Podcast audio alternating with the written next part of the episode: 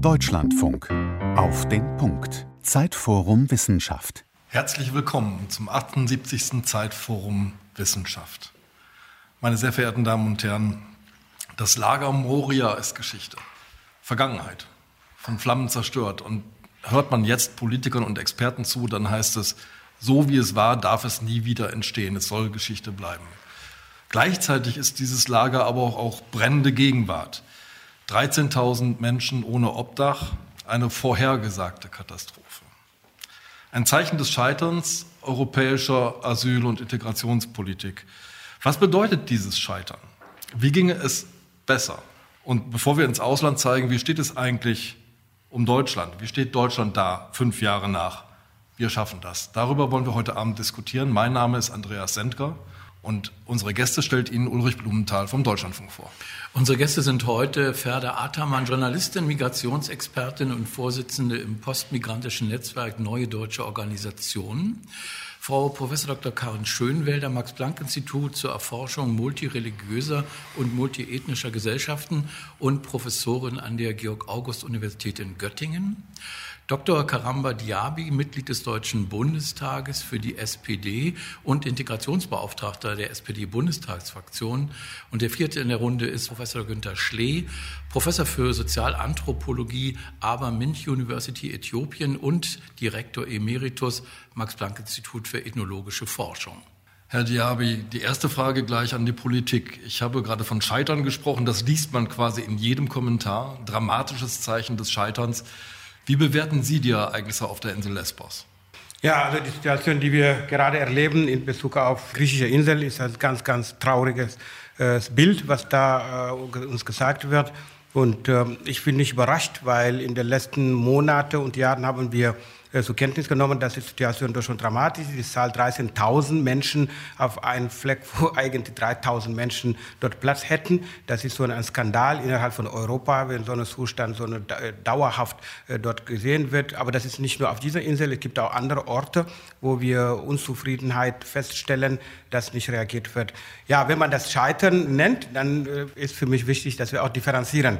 Denn äh, die Bemühungen hier in Deutschland in den letzten Jahren ist ja eindeutig klar, dass wir gesagt haben, wir streben eine äh, europäische Lösung äh, unsere Gesetzgebung ist nun mal so, dass wir äh, einzelne Vorschläge, die von den Bundesländern kommen, auch von den Kommunen. Wir haben in Deutschland 174 Kommunen, die sich als bereit erklärt haben, Menschen aufzunehmen. Ein sicherer Hafen. Ich komme aus Halle an der Saale, bin stolz, dass meine Stadt auch den Beschluss gefasst hat als sicherer Hafen. Aber wir kommen nicht weiter, weil das Bundesgesetz uns äh, Steine dann auf den Weg legt. Der Bundesinnenminister kann sein Veto legen, wenn es darum geht, dass Länder oder Kommunen einfache Wege gehen wollen wollen. Das ist da, wo wir stehen. Ich persönlich bin äh, wirklich besorgt darüber, ob es uns gelingt, einerseits unsere europäischen Partner zu gewinnen, dass sie wirklich sich bewegen aufgrund der dramatischen Lage, wo wir keine Minute jetzt verlieren sollen. Es geht um Menschenleben, es geht um Schicksal von jüngeren Menschen, älteren Leuten und Menschen, die wirklich unsere Unterstützung brauchen. Das Zweite ist,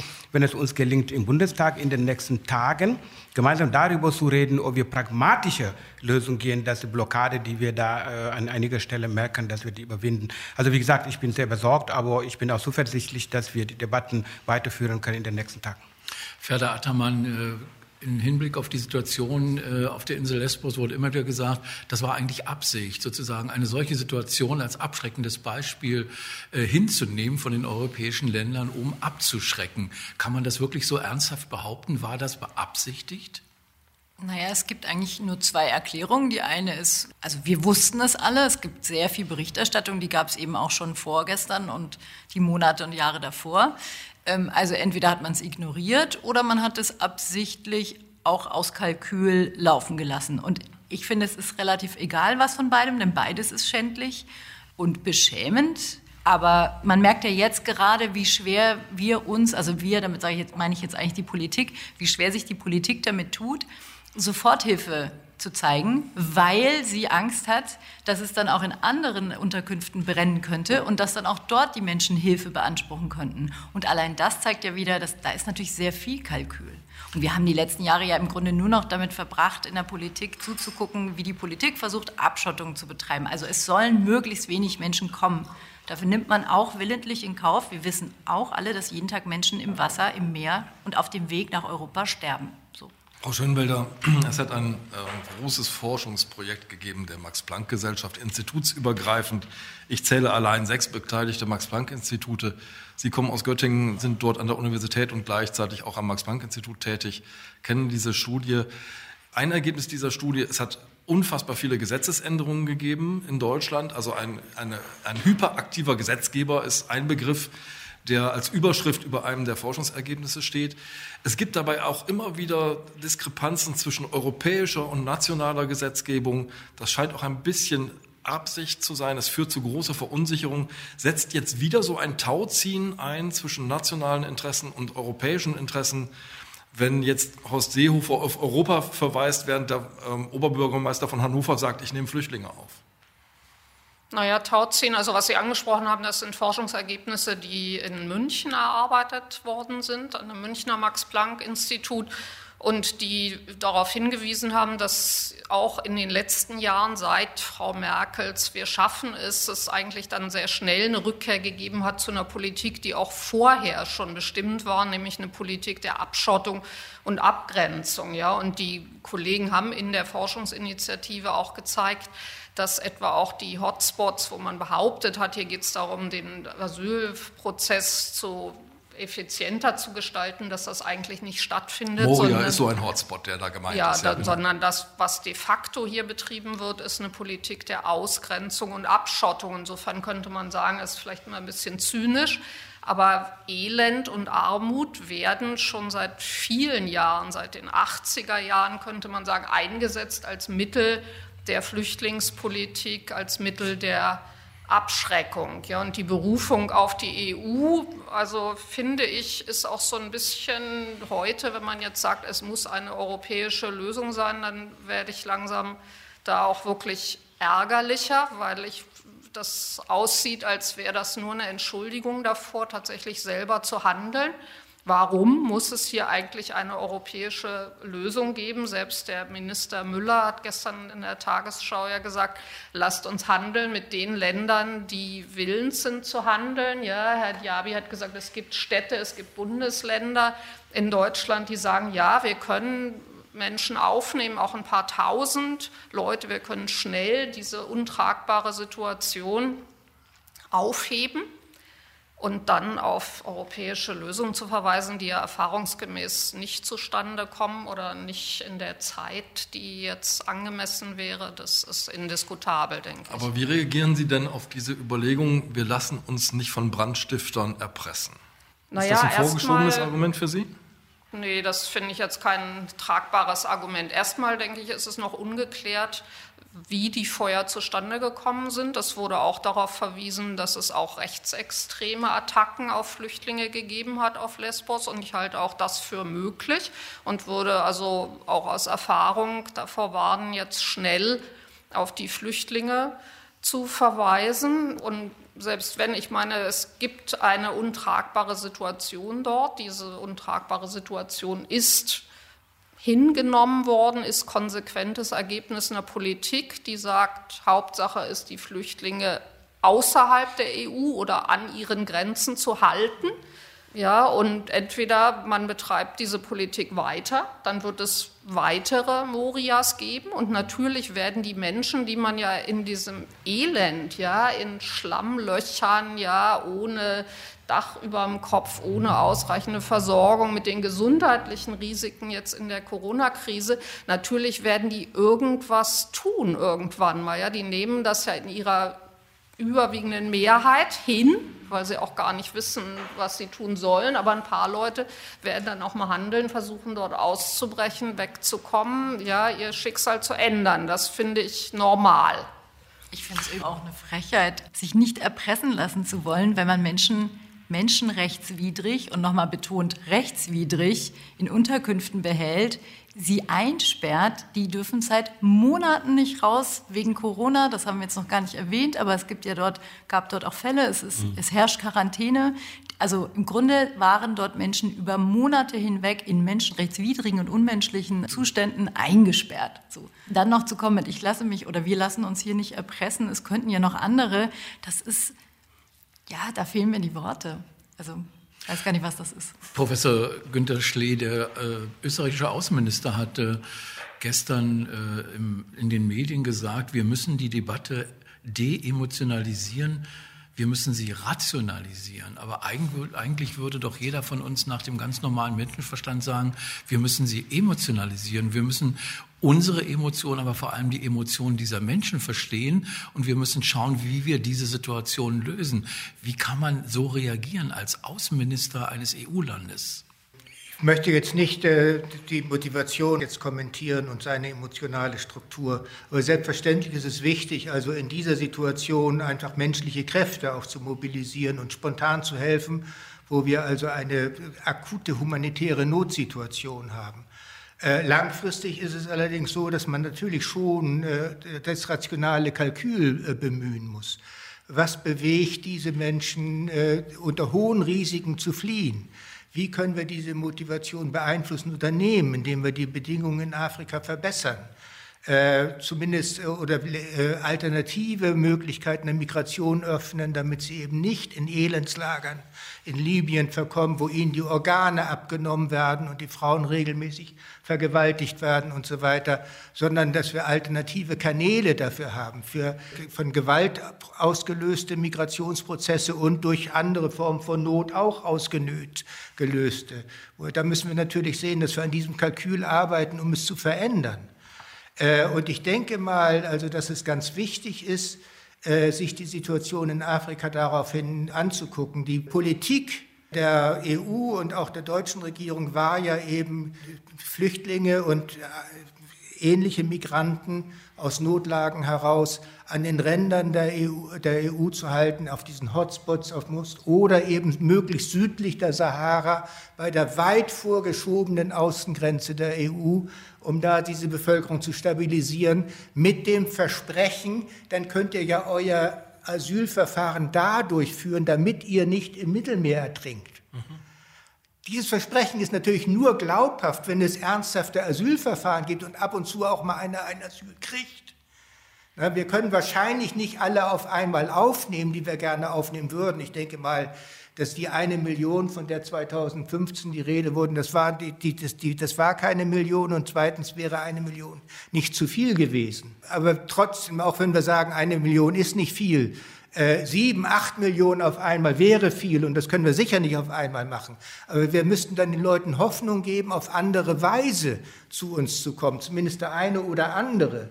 Äh, wenn, wenn einer auf legale Weise es schafft, werden zehn andere dadurch gehindert, im Mittelmeer zu ertrinken, um eine, aus der Hoffnungslosigkeit heraus Asyl äh, versuchen, Asyl zu kriegen, obwohl sie wissen, es liegen ja objektive, also Asylgründe nach unseren juristischen Definitionen gar nicht vor, sondern andere Notlagen. Wir müssen einmal vielleicht die Dimension zeigen, denn wir reden hier nur über, ein, wenn wir Europa uns angucken und die Menschen, die hierher kommen wollen, reden wir über einen kleinen Ausschnitt der Menschen, die auf der Flucht sind, die keine Heimat haben. Das sind gegenwärtig 79,5 Millionen Menschen und die meisten davon, 75,7 Millionen, sind sogenannte Binnenvertriebene, Herr Schlee. Das trifft vor allem Afrika. Können Sie den Begriff kurz erläutern und sagen, wo das Problem besonders groß ist?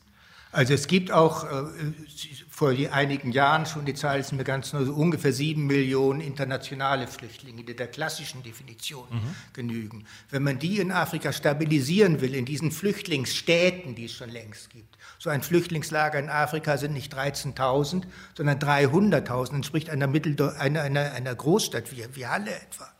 Und die sind seit Jahren stabil und die EU sorgt dafür, dass die Leute da bleiben sollen und will die weiterhin stabilisieren. Die gibt es eben auch und das sind Leute, die da, wo sie sind, keinerlei Bürgerrechte haben.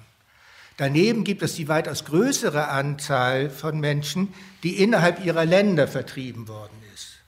Zum Beispiel also vor der Trennung vom Südsudan, von dem jetzigen Sudan, äh, zählten all die Flüchtlinge, die aus dem umkämpften Süden nach, äh, in die Hauptstadt Khartoum zum Beispiel gekommen waren, als interne Flüchtlinge. Mit der Trennung des Landes zählen sie mit mal als internationale Flüchtlinge. An dem Status hat sich wenig geändert.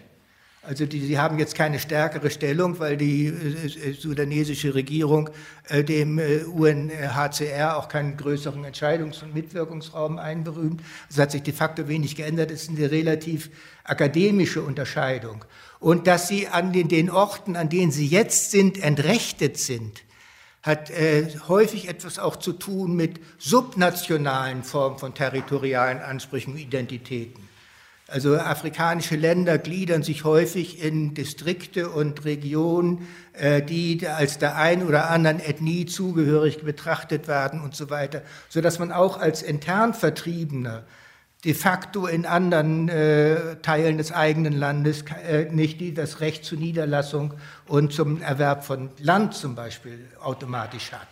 Wer sind die, wissen wir genug darüber, wer die Menschen sind, die hierher kommen wollen, die nach Europa streben.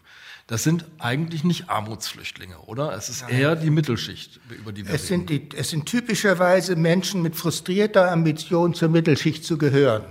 Also es gibt diejenigen, die dort also Geschäfte haben, die dort politische Ämter haben und so weiter, die da saturiert sind, die auch kein Problem haben, Visum haben, um nach London zu fliegen zum Shopping.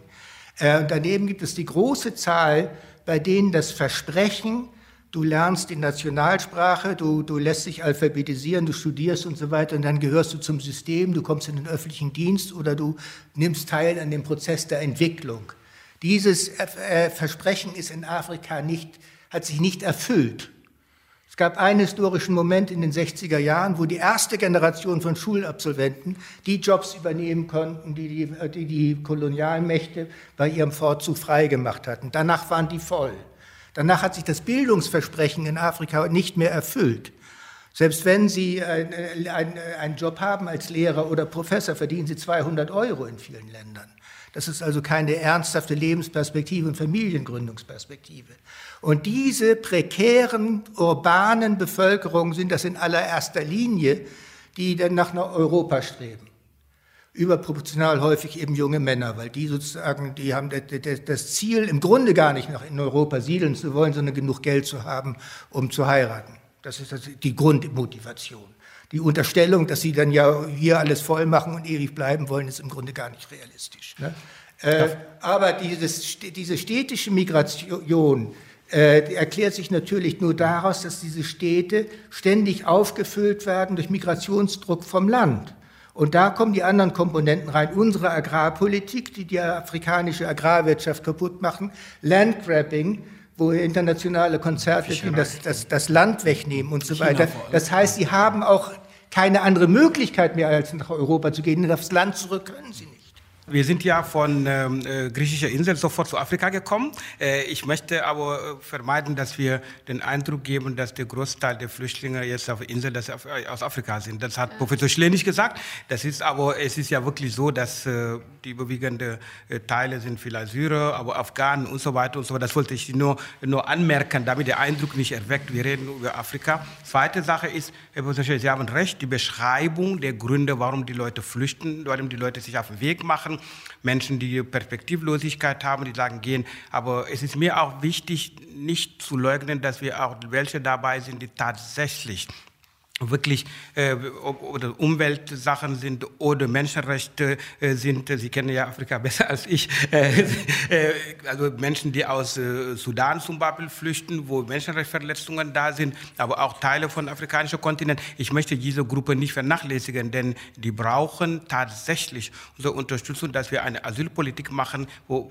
ihre wirklich äh, Schicksal auch ernst genommen wird. Das ist eine Inlanddiskussion, das weiß ich. Aber mir war nur wichtig einfach in der Diskussion, dass es nicht so äh, ankommt, dass man den Eindruck hat, wir reden nur über Flüchtlinge aus Afrika oder dass wir nur reden über Menschen, die flüchten, wo wir dem, also sich auf den Weg machen, wo wir sagen, wenn die reale Möglichkeit oder legale Möglichkeiten der äh, Einwanderung hätten, dann wären sie natürlich nicht auf einem gefährlichen Weg. Das war mir nur diese Differenzierung wichtig, dass wir Aber Sie haben, Sie haben, Herr Diaby, vorhin was aus meiner Sicht Interessantes ja gesagt. Es gab ja die Angebote beispielsweise von mehreren Bundesländern, ja. äh, Flüchtlinge äh, aufzunehmen. Und dann wurde dies äh, sozusagen abgelehnt äh, mit Hinweis auf eine gewisse Bundeseinheitlichkeit. Auch jetzt nach diesem Brand wieder äh, im Flüchtlingsheim ist wieder gesagt worden, wir nehmen Flüchtlinge auf. Und wieder wurde mit dieser Argumentation gesagt, nein, das machen wir nicht mehr. Sollen die Kommunen und können die Kommunen, wie können sie eine größere Rolle spielen? Mhm. Und wie kann man diesen Begriff oder mhm. sozusagen dieses Damoklesschwert Bundeseinheitlichkeit eigentlich dann aus der Welt kriegen. Ja. Ja, wir wissen ja, dass wir sind eine föderale Staat und dass wir äh, ein Vetorecht von Bundesinnenminister haben nach Paragraph 23 Aufenthaltsgesetz und das können die Bundesländer natürlich mit Füße treten. Deshalb kann das nur in Form von einer politischen Dialog im Inland gehen, dass wir dann zu einem Konsens kommen. Äh, es ist auch keine Geheimnis in der Runde, dass äh, viele SPD-geführte Länder oder wo SPD beteiligt ist, dass die Bundesländer sich vor längerer Zeit schon positioniert haben, dass sie sagen, wir wollen äh, Flüchtlinge aufnehmen. Niedersachsen wurde gerade auch genannt. Niedersachsen hat sich sehr, sehr oft auch positioniert. Pistorius, der Innenminister, hat sich auch positioniert sehr oft. Also lange der kurze Sinn, ich hoffe, ich hoffe sehr wirklich, dass aufgrund der jetzigen Situation, dass wir äh, mit dem Koalitionspartner äh, CDU, CSU, dass wir zu einer einheitlichen Linie jetzt kommen, dass wir wirklich Farbe bekennen. Äh, Nichtsdestotrotz möchte ich Professor ähm, äh, Schönfelde nochmal ansprechen, weil immer wieder gesagt wird, äh, man beruft sich auf europäische Lösung. Das ist eine äh, Ausrede, das haben Sie nicht so formuliert, aber ich höre die Kritik sehr oft. Ich denke, wir können das nicht leugnen, dass wir innerhalb von Europa sind wir bemüht als Deutschland, eine einheitliche Lösung zu finden mit anderen. Aber wir wissen auch, dass aufgrund der Ereignisse von 2015 wo wir eine große Welle von Flüchtlingen hatten, dass danach, danach sind die Diskussionen in Europa noch schwieriger geworden. Obwohl diejenigen, die sich geweigert haben, immer noch sich weigern, wurde dann der Bundesregierung vorgeworfen, einen Alleingang betrieben zu haben. Das haben wir in der Diskussion. Das, heißt, das macht die europäische Diskussion nicht einfacher. Ich möchte Ihnen sagen, dass wir mehr machen können. Wir werden auch mehr machen, bin ich sicher. Aber ich möchte Sie bitten, dass wir die europäische Dimension immer noch berücksichtigen, denn ohne die anderen europäischen Länder kann nur minimale Lösungen kommen. Eine dauerhafte, nachhaltige Lösung werden wir nicht erreichen. Herr Atermann, Sie wollen reagieren darauf? Ähm, ich, ich störe mich ein bisschen daran, wenn äh, jetzt immer mit dem Zeigefinger auf den Innenminister gezeigt wird, was ich grundsätzlich in Ordnung finde, Kritik an ihm zu haben oder eben genau auf diesen Punkt hinzuweisen. Und trotzdem würde ich sagen, in der Großen Koalition sind seit 2017, weil wir vorhin bei der Abschreckungspolitik waren, auch einige und mit einige meine ich ziemlich viele Asylrechtsverschärfungen durchgeführt worden, ähm, Entscheidungen getroffen worden im Bundestag von der Großen Koalition geme gemeinsam überwiegend. Ähm, bei der ganz klar die Linie gefahren wurde, die Leute sollen nicht das Gefühl haben, Deutschland würde irgendwie noch ansatzweise jemanden willkommen heißen. Also Geflüchtete können in äh, ganz normale Strafgefängnisse kommen mit äh, anderen, wenn sie, bevor sie abgeschoben werden und, und, und. Also die Verschärfungen waren wirklich vergleichbar mit den 90er Jahren damals. Das würde ich gerne noch mal anmerken. Ich glaube, es ist nicht nur Horst Seehofer, der sich hier querstellt, sondern schon insgesamt eine Politik gewesen in der Bundesregierung in den letzten Jahren, die sehr auf Abschottung aus war. Frau Schönwiller, ich glaube, jedenfalls entnehme ich das den Daten der Max-Planck-Gesellschaft ähm, und den Analysen. Es ist nicht nur eine Abschreckung nach außen, die Verschärfung der jeweiligen Gesetzgebung, es ist auch eine Botschaft nach innen, sozusagen, ähm, an die an diejenigen, die ähm, sich vor allem zum Beispiel nach der Kölner Silvesternacht ähm, unsicher gefühlt haben oder verunsichert gefühlt haben, oder? Ja, sicherlich. Das ist wahrscheinlich auch immer noch wichtiger. Alle Parteien gucken immer auf ihre Wählerschaft. Ich denke aber, dass das äh, gerade einer der großen Fehler jetzt auch der letzten Jahre war nach der mutigen Entscheidung 2015, die Flüchtlingspolitik zu ändern, nachdem Deutschland ja jahrelang auf Kosten jetzt Italiens, Griechenlands ja sich abgeschottet hatte gegenüber Flüchtlingen hat man diese Politik geändert, sich geöffnet und diese Politik der Öffnung hatte und hat bis heute die Unterstützung der Mehrheit der Bevölkerung. Ja, das zeigen alle Umfragen. Es gibt keinen Einbruch der Unterstützung einer liberalen Flüchtlingspolitik. Es gibt klare Mehrheiten die das unterstützen. Und es gibt klare Mehrheiten, auch steigende Voten eigentlich in der Bevölkerung für eine vielfältige Gesellschaft. Und der große politische Fehler war dann, dass man 2016 nichts gemacht hat aus dieser gesellschaftlichen Mehrheit, ja, sondern dass man aufgehört hat. Eigentlich hatte man diese ganze Mobilisierung, man hat die große Unterstützung der Bevölkerung für eine liberale Pro-Vielfaltspolitik.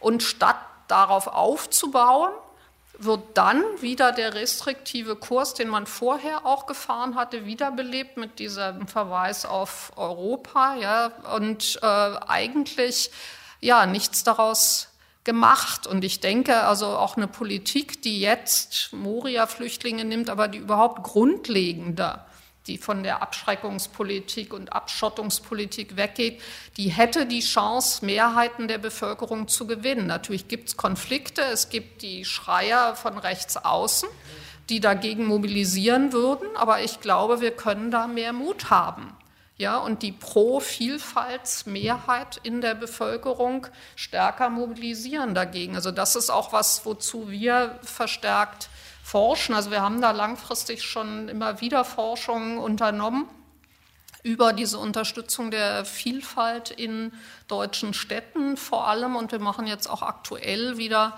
ein neues Projekt, was untersucht, wie genau die Einstellungen zur Vielfalt sind. Aber das erste grobe Ergebnis ist immer, also etwa 70, 75 Prozent sind generell pro Vielfalt. Also schon die erste Reaktion äh, nach diesem Brand äh, auf Lesbos war von den Niederlanden und Österreich ganz klar, wir nehmen gar keine Leute auf, müsst ihr euch gar nichts einbilden, ja. ja, kommt gar nicht in die Kiste.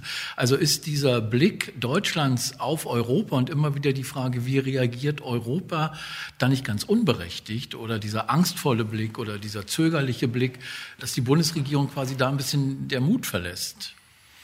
Ja, naja, na natürlich denkt man, äh, die anderen können auch äh, was mit übernehmen. Ja, aber gut, ich meine, man hat sie lange Zeit dazu gezwungen, indem Deutschland ja durch verschiedene gesetzliche Änderungen, also angefangen von der Grundgesetzänderung, sich abgeschottet hat. Und Deutschland hat ja nun mal kaum Außengrenzen, die erreichbar sind für Flüchtlinge. Bei Nord- und Ostsee kommen ja nicht so viele. Und da möchte man nicht von weg, würde ich sagen, von dieser komfortablen Situation, dass bei den anderen Ländern die Flüchtlinge erstmal in erster Linie ankommen, sondern man möchte dafür sorgen, dass die Lasten da auch etwas geteilt werden. Wobei eigentlich würde ich gerne auch von dieser Perspektive der Lasten wegkommen, ja, und mehr also auch darauf hinweisen, dass auch, ich meine, die Menschen aus Afrika, die werden da auch immer ein bisschen, ja, man sollte die nicht nur als arme Menschen, ja, Flüchtlinge, die hilfsbedürftig darstellen, sondern vielleicht auch daran erinnern, dass ja zum Beispiel Großbritannien sein Gesundheitssystem ganz massiv durch Personal aus Afrika betreibt. Auch in Deutschland ähm, haben wir zunehmend, wir waren gerade irgendwie Zahlen, glaube ich, aus äh, den Ostbundesländern, wie hoch da der Anteil Thüringen war. Hatte ich mhm. gerade eine Meldung gesehen. Ja, Thüringer Gesundheitssystem äh, basiert zunehmend auf dem Einsatz ausländischer Ärzte. Ja, also wir sollten auch sehen, dass Migration ja auch eine Notwendigkeit ist für uns und aber auch ein eigentlich schöner Aspekt einer offeneren Welt. Ja, also weg von dieser Bedrohungsperspektive, dass wir uns immer irgendwo einkapseln müssen. Ja, Deutschland ist lebenswerter geworden, dadurch, dass es liberaler, vielfältiger geworden ist über die letzten Jahrzehnte. Auch das ist eine Einschätzung, die teilen Mehrheiten der Bevölkerung. Herr Atermann, aber wir diskutieren doch immer dieses Thema nur so aus bestimmten Blickwinkeln. Also gerade diese, diese Arbeitskräftefrage, da haben wir dann das Fachkräftegesetz und da brauchen wir dann Leute, die im Pflege, im Gesundheitsbereich oder wir arbeiten und dann gehen wir wieder weg. Also uns gelingt es doch irgendwie nicht ein, ein, ein großes Bild irgendwie dieses Themas Asyl zu diskutieren und die Rolle, die wir in diesem Problem und bei dieser Entwicklung spielen. Warum haben wir immer so einen, so einen verengten Blick und dann springen wir wieder auf das nächste Thema? Oh, da müsste ich weit ausholen. Also ich, ich wäre auf jeden Fall bei Frau Schönwelder, dass wir ähm, das ein Problem unser problembehafteter Blick auf das Thema ist. Dadurch versperren wir uns die Möglichkeit, entspannt, sachlich ähm, und langfristig Lösungen zu finden. Mhm. Und das andere ist, dass wir auch immer so tun, als wäre Migration die Ausnahme, die man kontrollieren muss. Ja? Das ist so dieses Regularienzwanghafte. Und tatsächlich ist Migration aber etwas, was wir weder in den letzten Jahrtausenden noch wahrscheinlich in den künftigen kontrollieren können. Menschen wandern. Und ein Land mitten in Europa sowieso. So, es, gibt, es gab immer Migration hier zu wirklich jeder Phase. Es sind immer Menschen gekommen und gegangen. Und ähm, da einfach hinzugucken und zu sagen, okay, das passiert, also wie gehen wir damit um, wie, wie finden wir dafür gute Lösungen, wie finden wir dafür menschenrechtlich in Ordnung Lösungen, also damit meine ich, ähm, ohne dass wir über mehrere Gruppen hinweg sozusagen zu deren Nachteil dauerhafte Regeln finden. Und dann gibt es ja noch den Aspekt, das wurde vorhin auch schon angesprochen, der ist ganz wichtig. Dass der Migrationsdruck ständig steigt, hat ja auch mit unserem Wohlstand und unserer Wirtschaftswelt und der Globalisierung zu tun. Genau. Das heißt, wenn, wenn die Politik zum Beispiel in ihren Koalitionsvertrag schreibt, also die Bundesregierung, äh, Fluchtursachen bekämpfen, dann wäre das nicht nur ein bisschen beim UNHCR aufstocken und ein paar bessere Zelte hinstellen und dafür sorgen, dass die Menschen nicht komplett verhungern, was bisschen mehr. Genau. Wobei nicht mal das gelingt, ja, muss man auch noch mal sagen. Wenn es zu Forderungen ginge, wäre das auch so einer. Sondern dann müsste man ja wirklich noch mal gucken, okay, wo sind die großen Ungerechtigkeiten? Wo sind die Folgen des Kolonialismus? Auch in Syrien. Das hat ja alles irgendwann irgendwie auch mit der damaligen Penetrationspolitik zu tun. Also das, das, fällt, das passiert nicht einfach so. Und ähm, Verantwortung tragen würde in dem Fall auch bedeuten, als europäische Gemeinschaft, als Deutschland, als was auch immer, also in welcher Rolle man jeweils steckt, da nochmal genau hinzugucken, was ist der Fluchtdruck und wie kann man bis auf Klima, bei Klima mhm. müssen wir uns auch was machen und auch Klima ist ein riesen Migrationsthema übrigens, aber ähm, da kann man wahrscheinlich nicht einfach mal so ein Schräubchen drehen. Und trotzdem, man kann nirgends Schräubchen einfach nur so drehen. Aber ich glaube, wir verpassen ständig die Gelegenheit, die wahren Ursachen uns anzugucken und das große Ganze dahinter. Und gleichzeitig auch die Tatsache, wir können es nicht regeln, also wir können es nicht kontrollieren. Wir können es nur besser machen. Aber es ist doch geplant, eine, eine Reform der Asyl- und Migrationspolitik. Wir haben die EU-Ratspräsidentschaft. Eigentlich soll im Herbst jetzt ein entsprechendes Papier vorgelegt werden. Wo sagen Sie, sind die Punkte, was die Asylpolitik anbetrifft, wo die EU ganz klar bestimmte Dinge benennen oder, oder sich ins Stammbuch schreiben lassen muss? Ich glaube eigentlich, die, die Antworten liegen schon so lange auf dem Tisch. Also faire Asylverfahren, natürlich auch eine bessere Ausstattung des, der, der Ersthilfe sozusagen vor Ort und zwar vor Ort überall. Ich weiß gar nicht, dass wir im Jahr 2020 das noch sagen müssen, aber selbstverständlich Seenotrettung, also dass man sehenden Auges Menschen ertrinken lässt und dann noch darüber redet, wie man die besser sozusagen ab, abdriften lässt, ähm, ist ja sch schwer verstehbar. So. Und dann gibt es grundsätzlich diese Situation, dass die Verteilung innerhalb von Europa, naja, jetzt, da könnte ich jetzt viel zu lange antworten. Ich, also letztlich geht es darum, eigentlich hätte die Priorität beim Thema Migrationspolitik viel höher gesetzt werden müssen. Und es war aber relativ klar, als Deutschland die Ratspräsidentschaft übernommen hat, dass dieses Thema weitergeführt wird. Ich sage es ganz einfach mit dem einen Wort, mit, im Sinne der Abschottungspolitik. Und das kann immer nur kurzfristig funktionieren.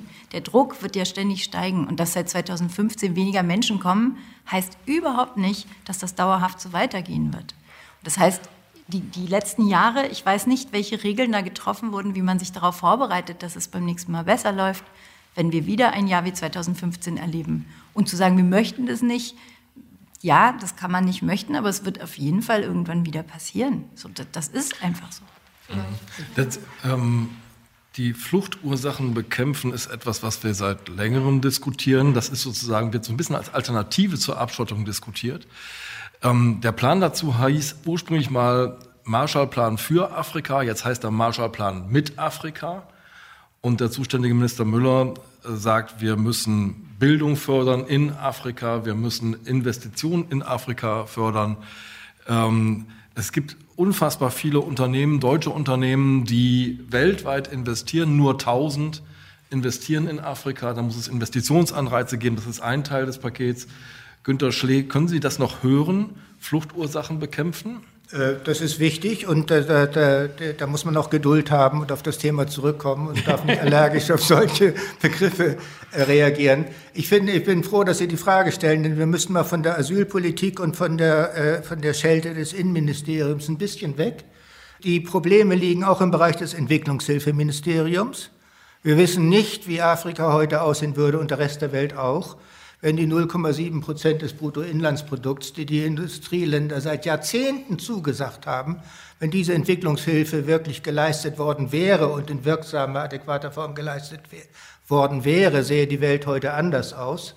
Also wir müssen, da, da ist einiges an Nachholbedarf, ist einiges falsch gelaufen.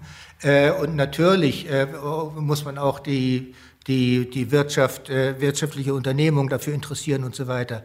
Ein anderer Punkt aber, da haben wir schon das, die, das, das, die wirtschaftliche Kooperation mit drin, das Agrarministerium. Wir leisten uns hier eine, eine hochsubventionierte Agrarwirtschaft, die die Flächen vergiftet, das Wasser vergiftet, unsere ökologische Grundlage zerstört, die Insekten tötet. Und mit dieser subventionierten Überproduktion machen wir nebenher auch noch die Landwirtschaft in Afrika kaputt. Die kriegen die Teile von den Hähnchen, die wir nicht essen wollen, und dadurch geht die gesamte Geflügelproduktion kaputt. Umgekehrt, Rindfleisch oder andere Arten von Fleisch aus Afrika exportieren. Nein, das geht wegen hygienischer Regeln nicht. Da gibt es strenge Regeln. Botswana ist das einzige Land in Afrika, der das äh, Rindfleisch nach Europa exportieren kann. Ja, warum tut man nichts daran? Warum äh, macht man da nicht mehr Monitoring und, und äh, ermöglicht Fleischimporte? Natürlich sind europäische Interessen wieder dagegen. Aber durch unsere Wirtschaftsordnung, die mit Liberalismus überhaupt nichts zu tun hat, weil das staatlich gesteuerte Formen von Eingriffen sind, machen wir anderswo die Lebensgrundlagen kaputt und bei uns auch. Ja? Ich möchte aber die, äh, ich möchte die Dimension einmal aufziehen, ja. und zwar in der Perspektive und mit der Frage verbunden, die kleinen Schrauben, die, als die mir das jetzt doch wieder erscheint, mhm. sind die genug? Also es gibt heute 500 Millionen Westeuropäer, denen stehen 1,3 Milliarden Afrikaner gegenüber. Mhm. 2050 Prognose 2,5 Milliarden Afrikaner, die 450 Millionen, ich muss noch was dazu sagen, 2,5 Milliarden Afrikaner, zwei Drittel unter 30 Jahre alt, die 450 Millionen alten Westeuropäern gegenüberstehen. Mhm. Was da auf uns zukommt, müsste doch zu einer, Pers einer ganz anderen Perspektive führen, oder?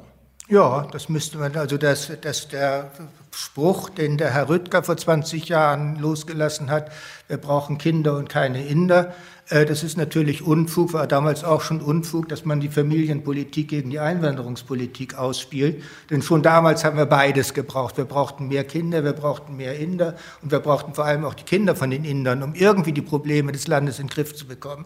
Wir brauchen natürlich, wir haben Entvölkerungsprobleme in großen Teilen Zentral- und Osteuropas, verödende Infrastruktur, Schulen, die zumachen, Unterpopulation. Da brauchen wir natürlich eine aktive Familienpolitik, und wir brauchen Bildung. Immigration. Insofern das eine gegen das andere auszuspielen, ist vollkommen, der vollkommen falsche, falsche Ansatz. Auch äh, in der, äh, mit Rücksicht auf die besorgten Stimmen, die 2015 sagen, das sind jetzt ja zu viele, sagen, ja gut, jetzt haben wir die Leute reingelassen, aber den Familiennachzug, den müssen wir verhindern. Dadurch hat man natürlich genau die, die wünschenswerte äh, Entwicklung der Immigration und der Gründung junger Familien äh, verhindert und hat das Problem, auf dem die Rechte ewig rumreitet, ihr habt viel zu viele junge Männer und die sind alle frustriert und die, die, die, die sind tendenzielle Gefährder, hat man dadurch geschaffen. Also ich denke schon, da ist, da, ist, da, ist, da, da ist noch viel zu tun und man tut insgesamt wenig. Das Außenministerium könnte mehr tun, damit Afrikaner, die mit viel Geld und mit, mit, mit äh, äh, konkreten Anliegen nach Europa wollen, um hier eine Arbeit aufzunehmen oder um hier einzukaufen oder sonst etwas, dass die nicht äh, erniedrigt werden und monatelang auf einen Termin warten müssen. Da kann man was tun, dass man die, die, die ganz normale, geschäftsmäßige Migration äh, äh erleichtert. Im militärischen Bereich sagen wir, das macht unser Volk nicht mehr.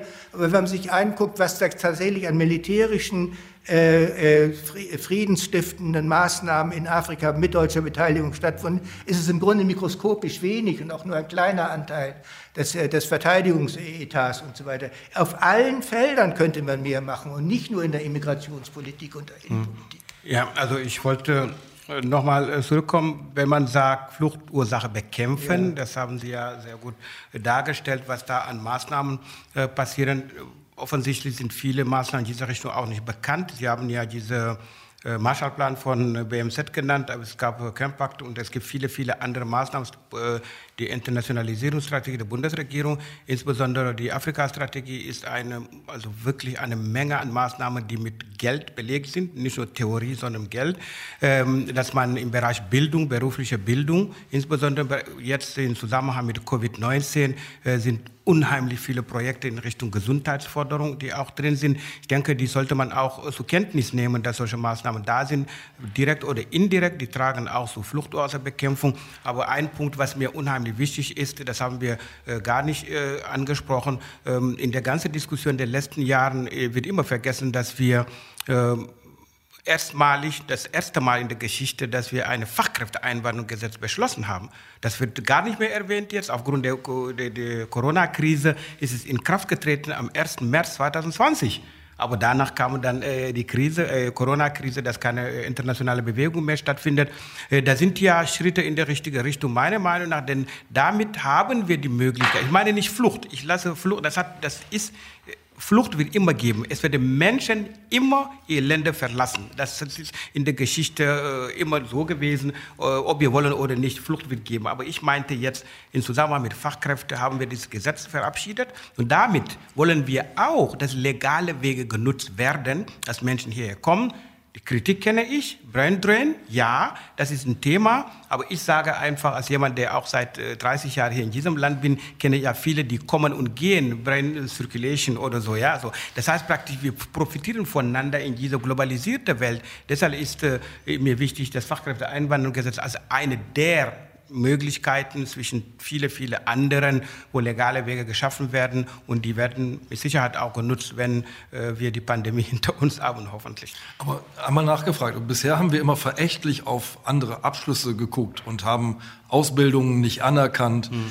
Ist das damit aus Ihrer das, Sicht ausgeräumt oder werden diese Probleme weiter ja. bestehen? Also wir haben seit 2012 äh, eine naja, man das Anerkennungsgesetz, aber das ist ein falscher Name. Das ist ein Rechtsanspruch auf Überprüfung der Gleichwertigkeit des deutschen Referenzberufs mit dem ausländischen Beruf. Also verzeihen Sie mir, dass ich diese Gesetze nicht mit Namen nenne, aber Anerkennungsgesetz heißt das fälschlicherweise. Das gibt schon. Das heißt, jeder hat Anspruch auf Überprüfung der Gleichwertigkeit seines Abschlusses, denn unsere duale Ausbildung, die gibt es ja in kaum einem Welt, Teil dieser Welt, aber das haben wir. Und das wird auch berücksichtigt im Zusammenhang mit dem Fachkräfteeinwanderungsgesetz dass du auch vom Ausland aus diesen Anerkennungsprozess angehen kann. Und ich sage noch dazu, wir haben sogar Geld in Hand genommen, dass die, im Rahmen dieses Anerkennungsgesetzes Möglichkeiten gibt, dass finanzielle Mittel dass derjenige finanzielle Mittel bekommt, seine Abschlüsse anerkennen zu lassen. Das auch, um die Kritik vor, äh, vorzubeugen. Das heißt, wir lassen da immer wieder Leute kommen, die keinen Abschluss haben. Nein, die Abschlüsse werden überprüft. Es wird eine Vergleichbarkeitsprüfung gemacht. Man kann eine Anpassungsqualifizierung machen. Das heißt, wir sind schon unterwegs mit einem Bündel an Maßnahmen, äh, die man berücksichtigen muss, wenn wir darüber reden, wie können wir denn nachhaltige Lösungen angehen. Schön, Bilder.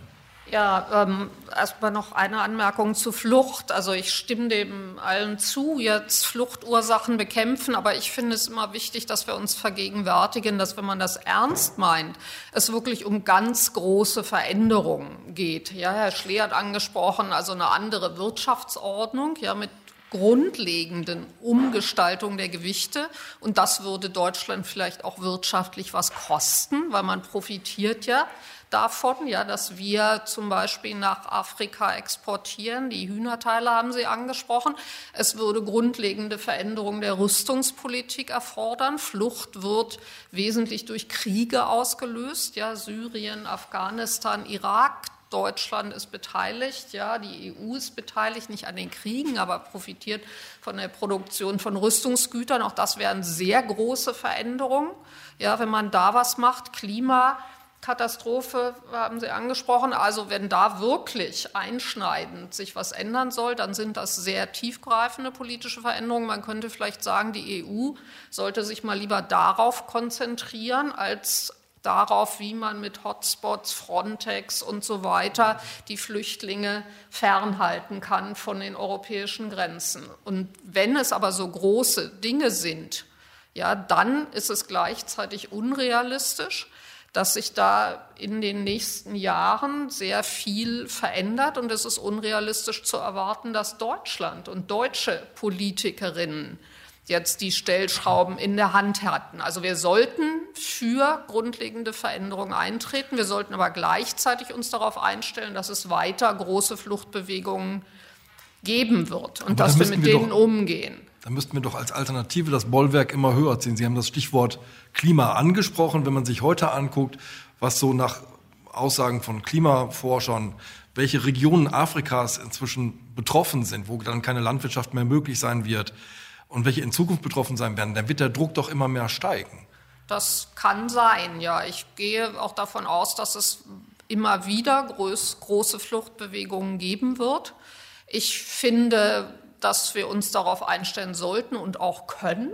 Ja, die reiche Bundesrepublik Deutschland mit ihren demografischen Problemen kann sehr gut auch noch wesentlich mehr Menschen aufnehmen. Sie wird sie auch brauchen. Ja, Fachkräftegesetz ist ja ein äh, ein Ausdruck davon, dass wir Fachkräfte brauchen. Wir brauchen die in allen möglichen Bereichen. Und natürlich ist das auch ein humanitäres Thema, aber nicht nur. Also es ist sowohl Eigennutz als auch humanitäres Thema. Und die, ja, der Versuch, höhere Mauern zu ziehen, wäre die weniger humanitäre, auch eigentlich die für Deutschland schädliche Antwort. Also ich denke, als Exportland ja, brauchen wir auch wirtschaftlich, ja, ganz abgesehen von humanitären Erwägungen, von unseren Überzeugungen und Werten, ja, brauchen wir auch diese offene Welt und die Abschottung ist unrealistisch.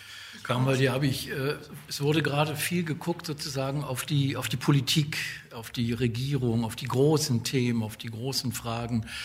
Ähm, wie steht es eigentlich um die Zivilgesellschaft? Was kann die wirklich damit beitragen, um diese Veränderung herbeizuführen. Also nicht immer nur irgendwo hinschauen und äh, in gewisser Weise fordern, mahnen oder erwarten, mhm. sondern was ist konkret in der Zivilgesellschaft notwendig? Ja, ich denke, dass die Zivilgesellschaft eine ganz, ganz große Rolle spielt. Wenn wir zurückkommen zu dem Thema Flüchtlinge alleine, haben wir dann eine Bewegung von jüngeren Menschen in der Gesellschaft, die dazu auch geführt haben, dass viele Kommunen sich verpflichtet haben, also in den Stadtratbeschlüsse oder Kommunalparlamente, dass diese Beschlüsse gibt, so sich als sicherer Hafen zu erklären. Das wäre ohne Zivilgesellschaft nicht.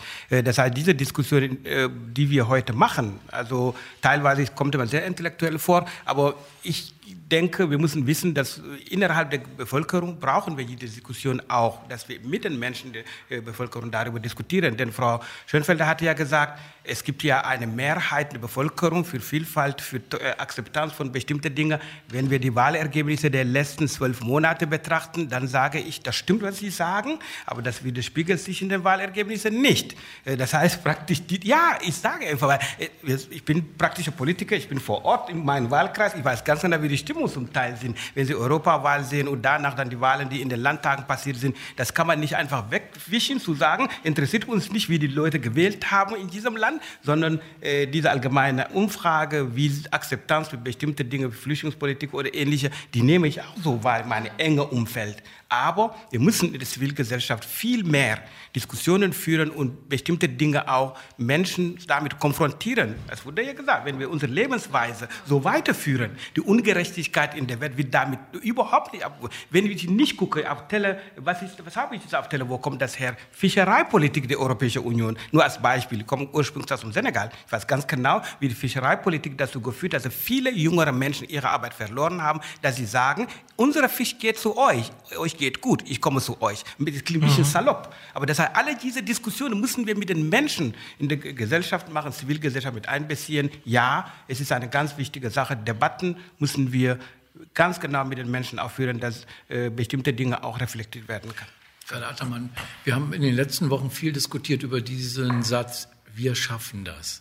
Wir haben nicht gefragt, was wir geschafft haben oder was wir vielleicht nicht geschafft haben oder warum wir es geschafft haben, sondern wir haben darüber diskutiert, warum die Bundeskanzlerin diesen Satz gesagt hat. Also eigentlich haben wir nicht über uns diskutiert. Sie haben mal gesagt, Deutschland ist ein Integrationswunderland. Und manchmal taucht die Frage auf, warum sind wir eigentlich nicht stolz darauf, diese großen Erfolgsgeschichten von Asyl, in gewisser Weise positiv Migration dann und Integration auch zu erzählen. Warum haben wir immer so ein angstbehaftetes Problemthema, machen wir daraus?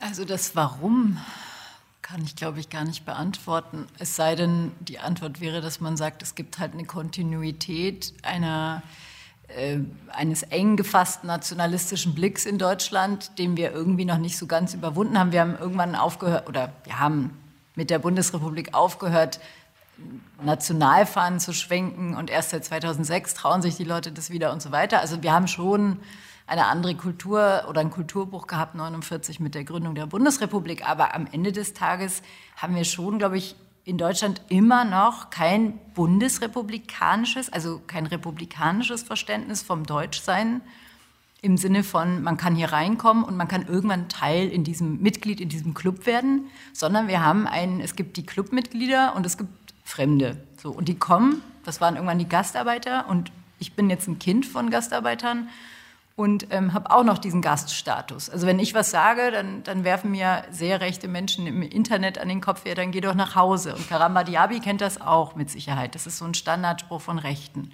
also sehr Rechten. Ähm, und das ist aber zwar da zu sehen, aber ich glaube, viele Menschen denken so. Also für viele Menschen sind auch Menschen in der dritten und vierten Generation, die einen türkischen Namen haben oder keinen typisch deutschen Namen haben, immer noch Migranten. Obwohl wir ja längst nicht migriert sind, obwohl wir deutsche Staatsangehörige sind, teilweise besser Deutsch sprechen als die Elternsprache sozusagen.